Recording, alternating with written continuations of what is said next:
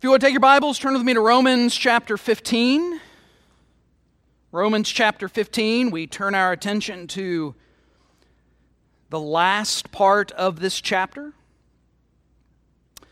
As you are turning there, I do want to take an opportunity and thank some folks, um, though they're, they're not actually in, in the room. Uh, I do want to thank John Strickland and Brandon Kassan for coming here early this morning to set all this up. I know you walked in and it was all set up as if it just kind of rises up out of the stage, but it does not. Uh, this was all moved over here early this morning, and uh, so I'd like to thank them for making sure that we can worship this morning here. Uh, and, and really, without a hitch, I also want to thank Kenny Bell, who again is, is not in the room, uh, but he, he was here early this morning setting up these chairs. He was here late last night figuring out what could be done and uh, needing, you know, then deciding this is what could be done. So let's thank Kenny. I know he's not here, but we can do it remotely. And um, we, it's just another example of how grateful I am for the servants of this church. Uh, pastors often get a lot of credit for things. Uh, often we gladly take a lot of credit for things, all right? But this, uh, this happened because, really, of the good, hard, dedicated work of very skilled people. Uh, so grateful for them and, and what they have done so that we could be here today. All right, Romans chapter 15, beginning in verse 22. For this reason, I also have been much hindered from coming to you.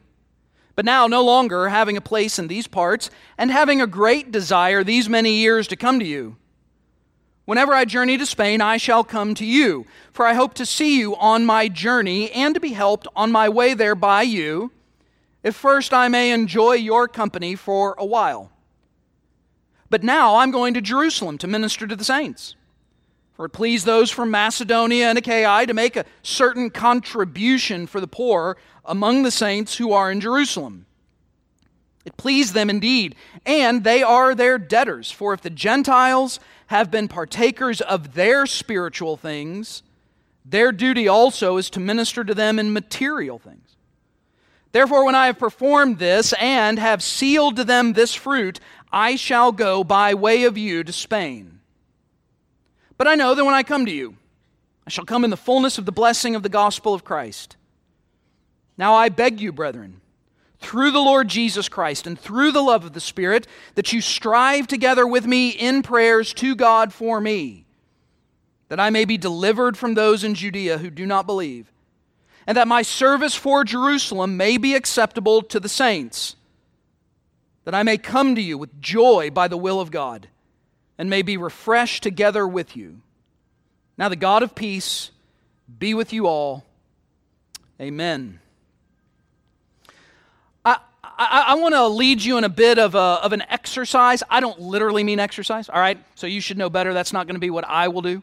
But I do, I do want to lead you through maybe just kind of a, a little bit of a thought experiment here. And so, for those of you who would fall in this category, I want you to think back 20 years ago.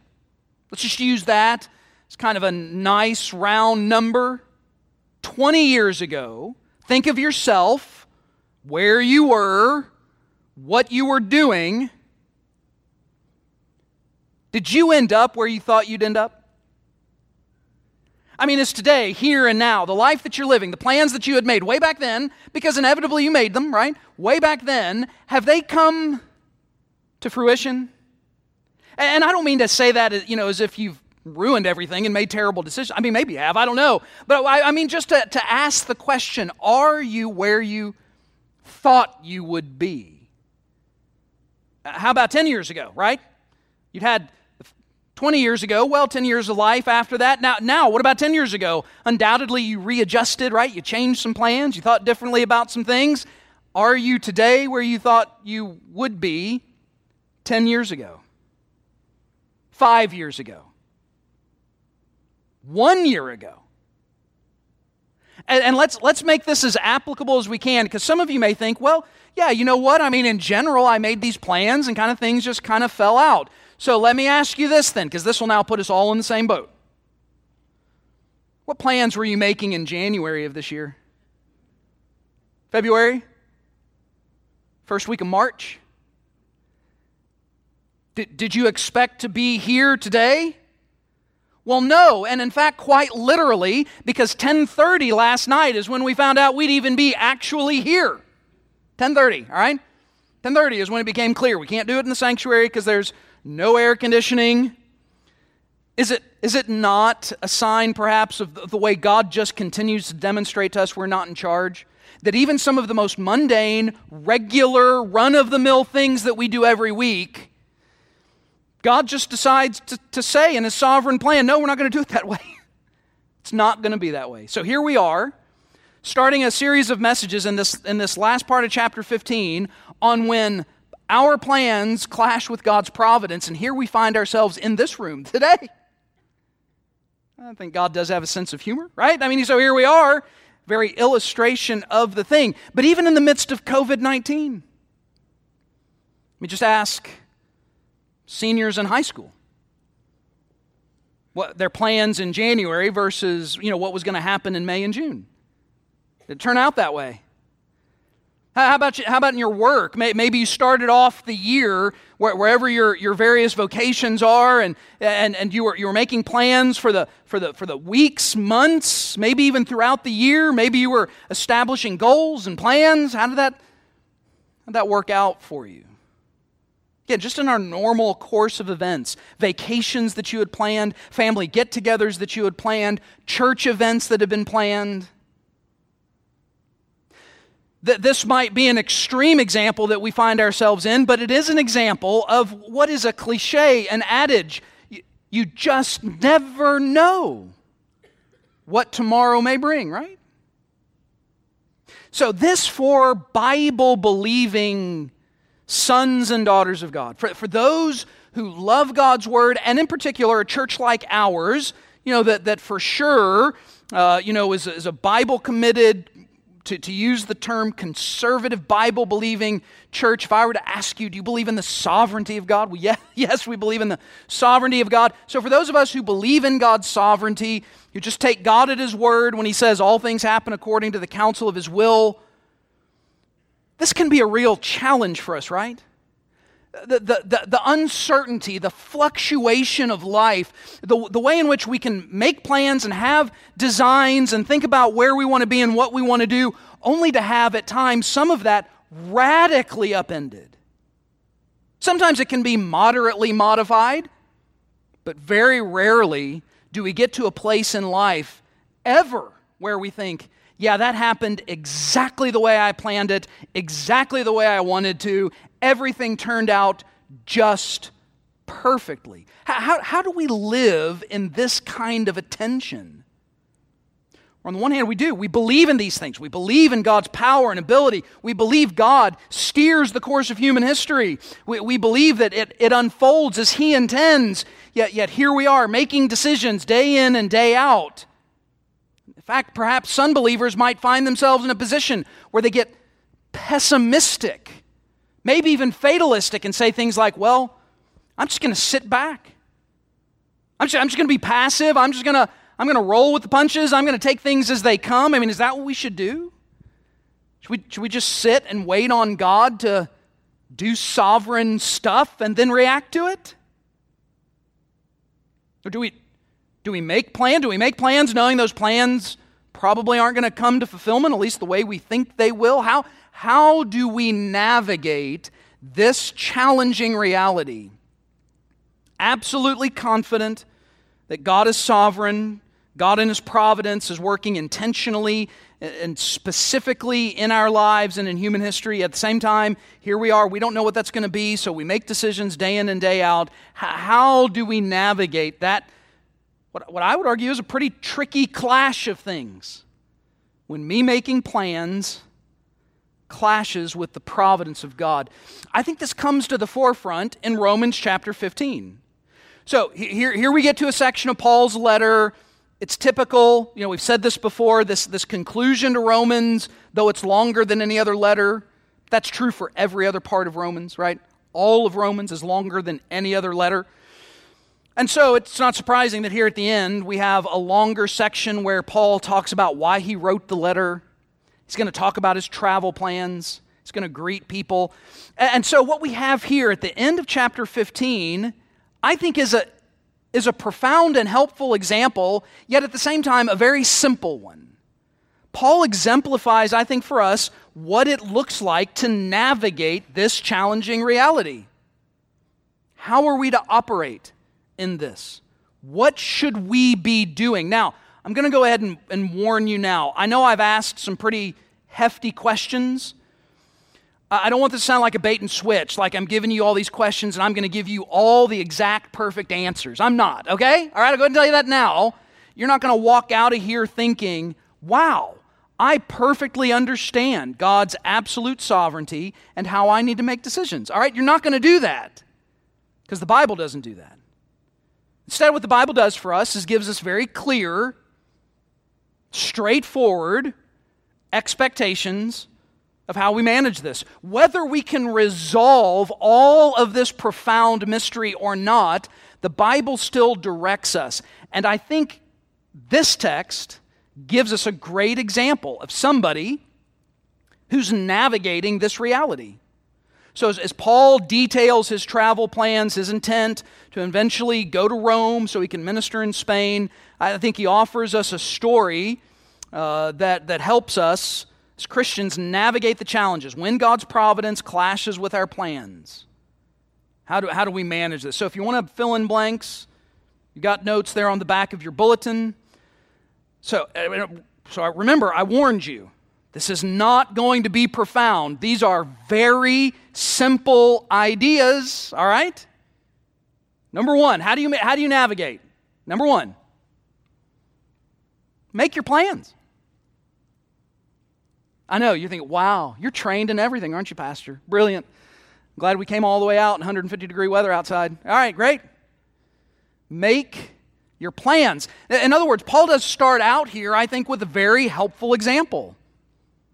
Paul gives us a rather detailed list of expectations. He lays out an absolute plan. He tells us, at least in his mind, what, what he thinks he's going to do. So, should you make plans? Absolutely. Absolutely, you should make plans. You should look ahead a day from now, a week from now, a month from now, six months from now. Now, let me go ahead and, and address two, at least two kinds of people in the room, all right? So, I need everybody's attention because both of you are in here. All right? You're going to think, has he been listening in on my life? Yes, God gives me secret. Me- no, I'm just kidding. He doesn't give me secret messages about your life, all right? But there is the person in here who says, just the freewheeling, man, life is life. And I'm going to take it as it comes, right? In other words, you're the person that hates planning, probably because you're not any good at it. All right, I don't mean, I'm not trying to be offensive. I just mean I mean, you know, probably because you're just not very good at it. All right, so, but you're thinking, yeah, we're just, going to take it as it comes. All right, I'm, yeah, I'm going to roll with it. So tomorrow I'm going to get up, and what am I going to do? I'm going to do what I do. All right, so that's, that's somebody. Somebody in here does that. Then there's the other one. You know who you are. You not only make plans, you make plans to make plans. Like you've made a plan to sit down tonight and to make a plan for when you're going to make a plan for tomorrow. That's what you're doing, all right? And in fact, your plan is not only detailed, it's probably color coded, right? You, you, and now with, with all the technology, you probably all you got all kinds of beeps and buzzes and blings that go off. All right, you got a different sound for every event. I know you're in the room, okay? And then there's everybody in between. But I, I will say this uh, uh, on the one hand, we do need to make plans. On the other hand, we also need to recognize that even those of us who are the best at planning, those plans don't come to fruition. So, what is the fundamental principle then? Well, we should be looking ahead and thinking about how we engage with the world God's placed us in as best we can, not just today, but next week, next month, even next year. Planning ahead is a valuable, reasonable, biblical concept. Now, before we jump into the text, though, I, I do want to add this because I think this is an important principle when it comes to this whole thing. And, th- and this maybe would be a little bit more theological. But when it comes to making plans, understand that you are making plans in light of the fact that God is a God of providence. God is orchestrating the events of life to bring about his desired will. I know that comes with a truckload of questions in your mind. I'm going to ask you to set those aside for a minute, all right? Because we'll get to some of that, but not this week. But we will get to dealing with some of that conundrum. But for now, here's what I think is important to know when it comes to your decisions in God's providence, especially under this idea of making plans. Your access to God's providence is always hindsight. All right? Your access to God's providence. And what I mean by that is, it's not that you don't believe God is going to providentially work tomorrow, but you have no idea how God's going to providentially work tomorrow. You may know, yes, He will. He'll do something tomorrow and next week and next month and next year. I know that He will. God, God operates, eh, eh, you know, concurrently as a sovereign God and with His providence. You just don't know what that's going to be. Your only access to the providential work of God is to look back to the minutes that have passed, the days that have passed, the years that have passed. That's your only access to it. Here's why that matters, though. Because if you can look back on 20 years of your life and see the providential work of God, don't you think He'll do that for 20 more? I mean, if you can look back and say, Yeah, I look back at my life and I can see He did this, this, and this, but I got to tell you, Pastor, I'm worried about what's going to happen here, here, and here in the days to come. All right. I understand. But do you think somehow God's changing the way He's working? Do you think, I mean, God, God's not like Superman and giving up his powers, all right? God's not giving up his providence. God is going to operate that way. So, whatever He did 20 years ago, that's the manner in which He's going to continue to operate. But it is important to note my access to that only comes, I can only look back and fully evaluate the providence of God. So, in light of that, then I think the instruction given to us is we make plans. Look at how Paul does this, beginning in verse 22. For this reason, I have also been much hindered from coming to you. By the way, just to make the connection here textually. For this reason, therefore, Paul's going back to the previous text. So he's telling the folks in Rome, he said more than once. He said at the beginning of the book, I long to come and see you so that I can impart truth to you and I can be mutually blessed by your ministry to me. And, and he's going to say in the next verse, I've wanted to come to you for years. Paul, what's stopping you? And so he says, for this reason, meaning God had called me, and this is what we looked at last week. God had called me to minister from Jerusalem to Illyricum. In other words, there was a particular unreached region. There was frontier missions God had called me to, church planting kinds of missions. I was taking the name of Christ where the name of Christ had never been named.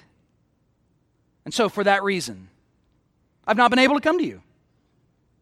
I've been, I've been hindered. Now, to go ahead and give you a little tease of what's to come, that phrase, I have been hindered, then this, here, get ready, here's some nerdy Greek stuff, all right? That phrase is called a divine passive. Ooh, right? I can just see the chills on everybody, right? Ooh, a divine passive. In other words, what Paul is getting at when he says, I have been hindered, because he uses this phrase, and we'll see this when we get to the third point eventually. What Paul means is he, he's not saying, I've been hindered by luck or fate or coincidence. He's not saying that, that a series of events have conspired against me, and this is where I find myself. Uh, and, and, it's you know it's, it's just a you know an unfortunate series of events or fortune whatever it may be. So he doesn't believe in luck or fortune or any of that kind of thing. When he says i have been hindered it's not some nebulous vague idea. This is a divine work. What he is saying is i have been hindered by god God has kept me from doing these things because God had me doing other things. I, unexpectedly, it's one of the strongest statements of God's sovereignty that you can find when he when Paul and he's we're going to find this language in a couple other places. So Paul Paul is identifying, look, I, I haven't come to you because I've been hindered. But then notice how he follows this in verse 23. But now, no longer having a place in these parts and having a great desire these many years to come to you, whenever I journey to Spain, I shall come to you. So, in spite of the fact that he says, All right, my life up to this point has been dictated by God, that's what he means by verse 22. God has dictated the course of events in my life.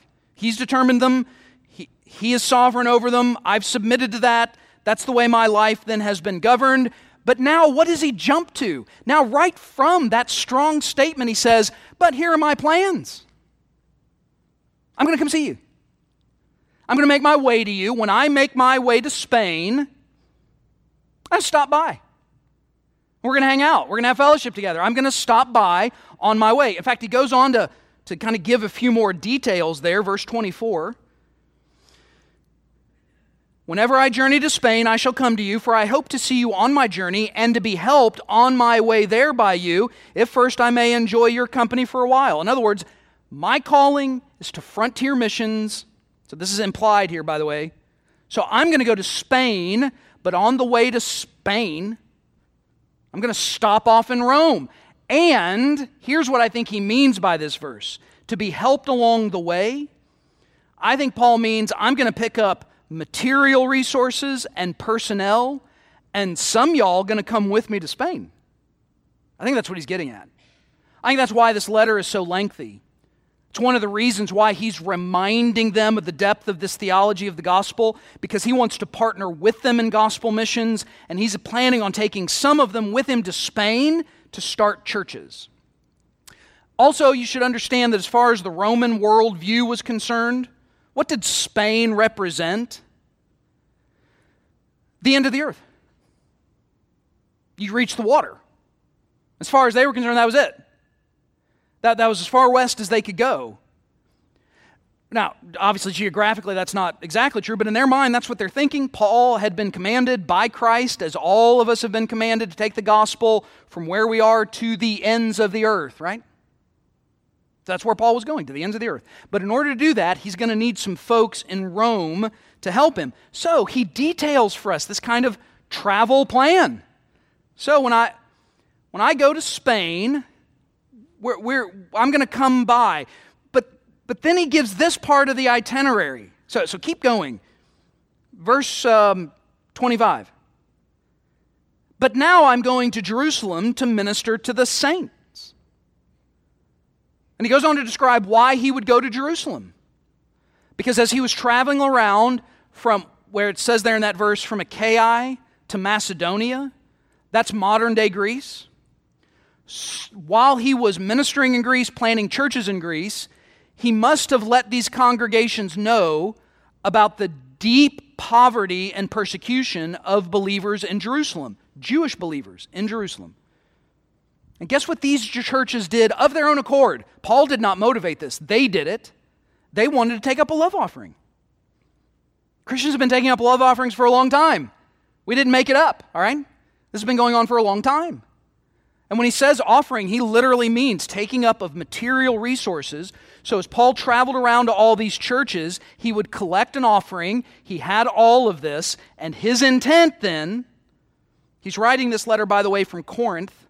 His intent is to go to Jerusalem, drop off the offering to those poor, persecuted believers in Jerusalem, and then make his way to Spain via Rome. All right. So I want you, I want you to stick with me here for just a minute with a bit of a geography lesson. When Paul says, he's in, when he's in Corinth and he says, I'm going to Jerusalem, then I'm going to go to Spain, I'm going to go through Rome in order to get there. It, it's not like saying, hey, after church, I'm going to go to Walmart, then we're going to get lunch, and then I'm going to go home and have a nap. Corinth, here, picture it this way. You're going to have to trust me that I roughly know geography, all right? It may be a stretch. My sons would do better at this. All right, so let's say Corinth is here at, at the southern bottom part of Greece. So that means Rome is somewhere here. And I think I've got the perspective right, all right, for you folks, not for me, for you. So I think Rome is roughly going to be up here somewhere. Do you know where Jerusalem is in relation to all this? Jerusalem's all the way down here. Guess what's not on the way to Spain through Rome? Jerusalem. So, so it's, it's not like a drop by, right? I mean, he's, he's not just dropping off, you know, I'm going to be in the neighborhood. He's nowhere in the neighborhood. It's not even the same continent, all right? It's a different continent. Now, I, again, I didn't map this out. I don't know how long it would take if you were just straight traveling. It's going to take Paul a long time. How long do you think it's going to take to go from Corinth to Jerusalem, from Jerusalem to Rome, and then Rome to Spain? I mean, this is, this is, this is a commitment, right? We're not talking about planning that involves, you know what? I, th- I think next week I've got a, I've got an eye appointment. Oh, and then then in October I think we got that vacation, right? No, that's not what we're talking about. we're talking months and months. We're talking years, year and more kinds of planning that Paul is doing. And yet at the same time, here is a guy who speaks of the sovereignty of God with as much depth and, and profundity and, and, uh, and mystery as any other New Testament author. And yet Paul is saying things like, I'm going to go do this, I'm going to do that. As, as, if, again, as if you would say, Yeah, I got to go run a few errands after church, right? These things are just rolling off the pen. But this is significant. Paul is making all of these plans to say, All right, so here's what I want to do. I want to go here, I want to go there. Uh, and, and when, when, I'm, when I'm done doing this, when, when I've gone, and so this is what he gets at then in, in 27, 28. So when I've, when I've taken this offering from the Gentiles to the Jews, which, by the way, you'll note that interesting verse there in verse 27. It pleased them indeed, and they are their debtors. For if the Gentiles have been partakers of their spiritual things, their duty is also to minister to them in material things. I know that may sound weird, but that's a fascinating idea. What Paul is saying, because the gospel came from the Jews and to the Jews first, and from them to the Gentiles, then the Gentiles are spiritual debtors to the Jews. Fascinating. That, that, that Paul would lay out this kind of theology of these two groups of people and to say, so ju- just as they were spiritual benefactors of the work of a Jew and the gospel coming first to Jews, so they were obligated then to return the favor by benefiting them materially. And so, so Paul says, here's the motivation for it. But then he adds this, verse 29 But I know that when I come to you, I shall come in the fullness of the blessing of the gospel of Christ. So, so now we're really getting, I think, to some clarity on the simplicity of the first point. What do you do when it comes to this challenge of God's sovereignty and the nature of our plans and our plans not coming to fruition, you make your plans. That's what you do. Go ahead. Plan on going to Spain through Rome after you stop off in Jerusalem. Go ahead, make your plans. I mean, Paul, Paul makes these are detailed plans, right? These are long range kind of plans. Paul's not flying by the seat of his pants. He says, This is what I want to do. But, but what I find so instructive is that final sense there where he says, But here's what I know. It, it's almost as if this is the worldview that's operating for Paul. This is the theology behind all of this. This is going, this is going to be about the fullness of the blessing of the gospel of Jesus Christ. So, why can Paul make plans with such confidence, knowing at the same time God may very well hinder him from whatever other plans he may develop? It's because he's doing his work for the sake of the glory of God and the work of the gospel. Paul is submitting his plans to the greater work of God's glory and God's gospel. So, so I would encourage you, church, to make your plans. Don't be put off by it.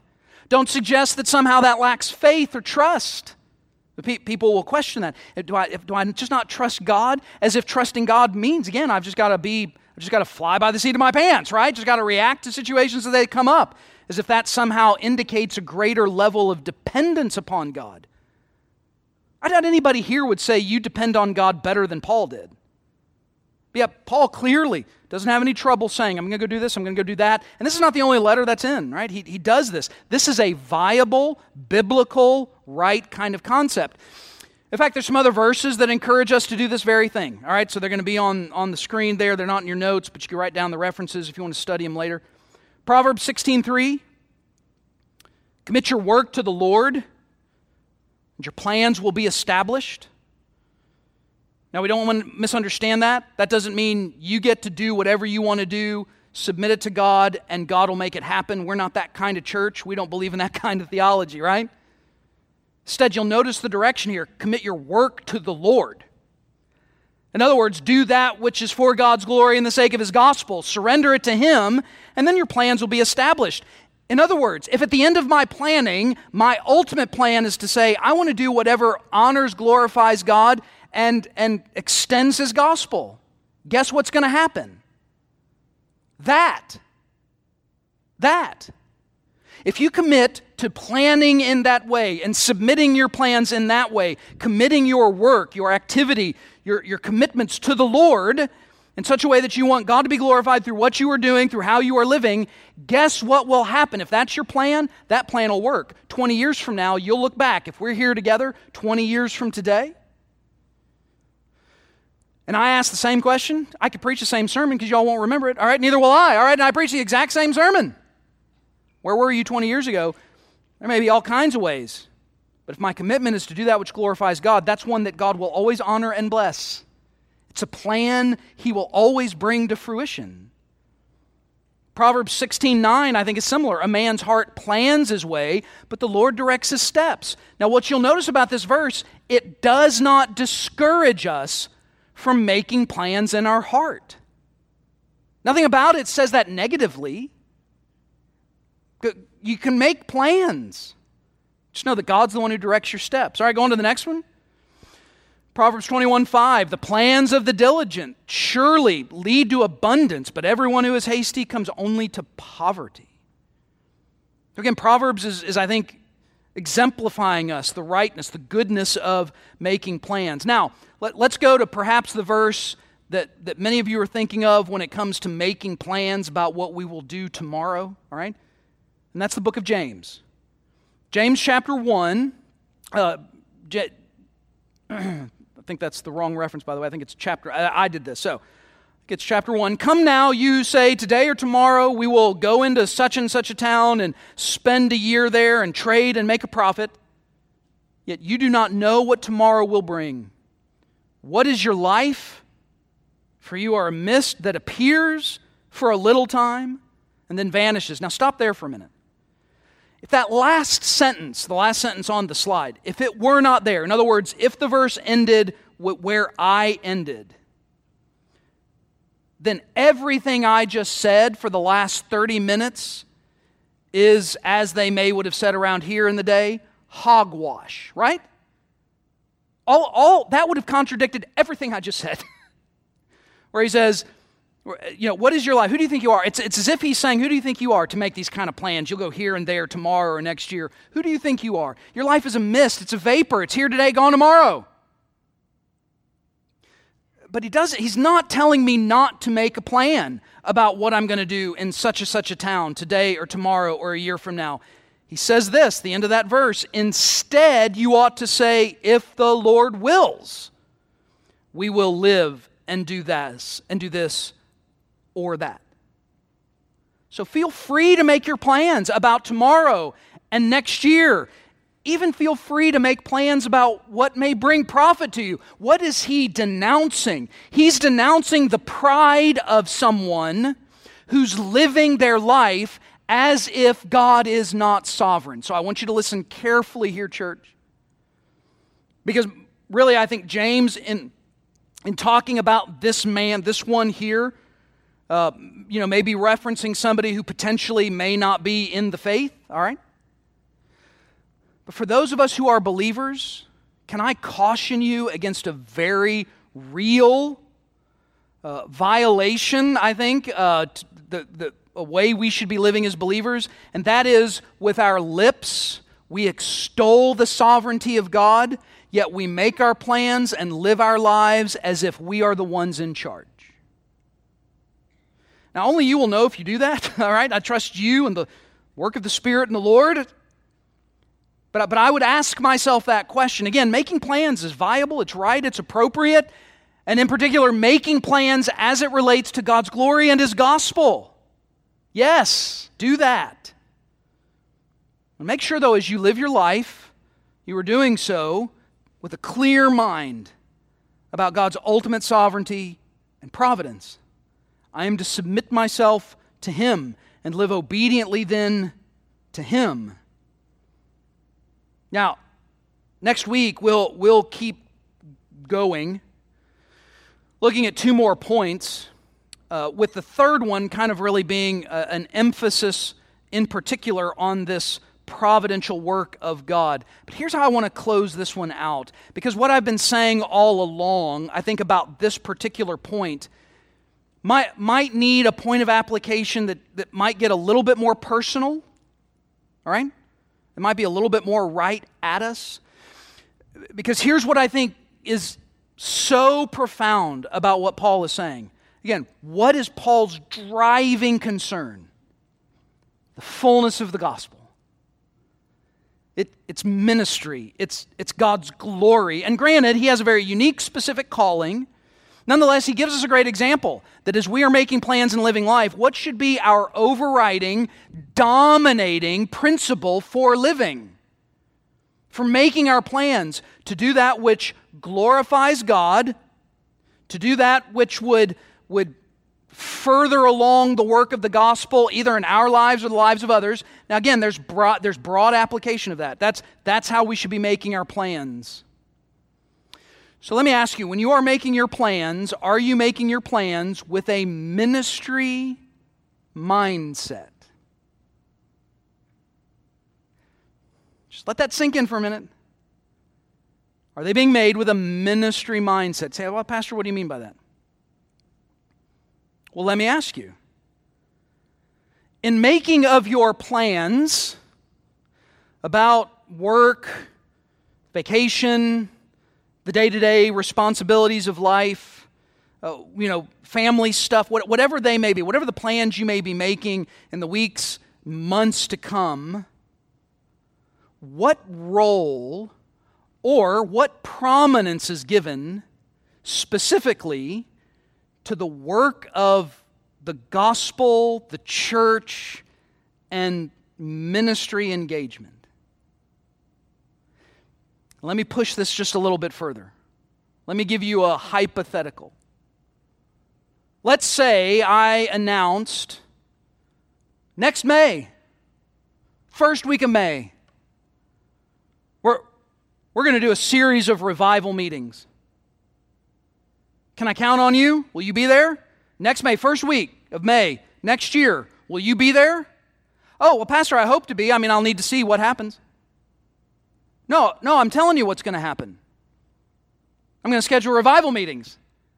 That's what's going to happen. Or are you looking at that kind of thing saying, well, I mean, I can't make I can't make those kind of plans ahead of time. I never know what will come up. I can tell you what's coming up. What's coming up is your commitment to the greater things of God. In other words, are you making your plans with this idea in mind? I want to do that, which brings God's glory, which furthers the work of the gospel, which is ministry intentional. Or does this kind of ministry intentional planning get placed at the end of your thinking and shoved into your schedule when time allows? Pastor, I, yeah, I mean, I'd, I'd love to commit to, to whatever event or whatever thing or whatever mission, whatever's going to go on. I'd love to commit to that uh, in, in two months.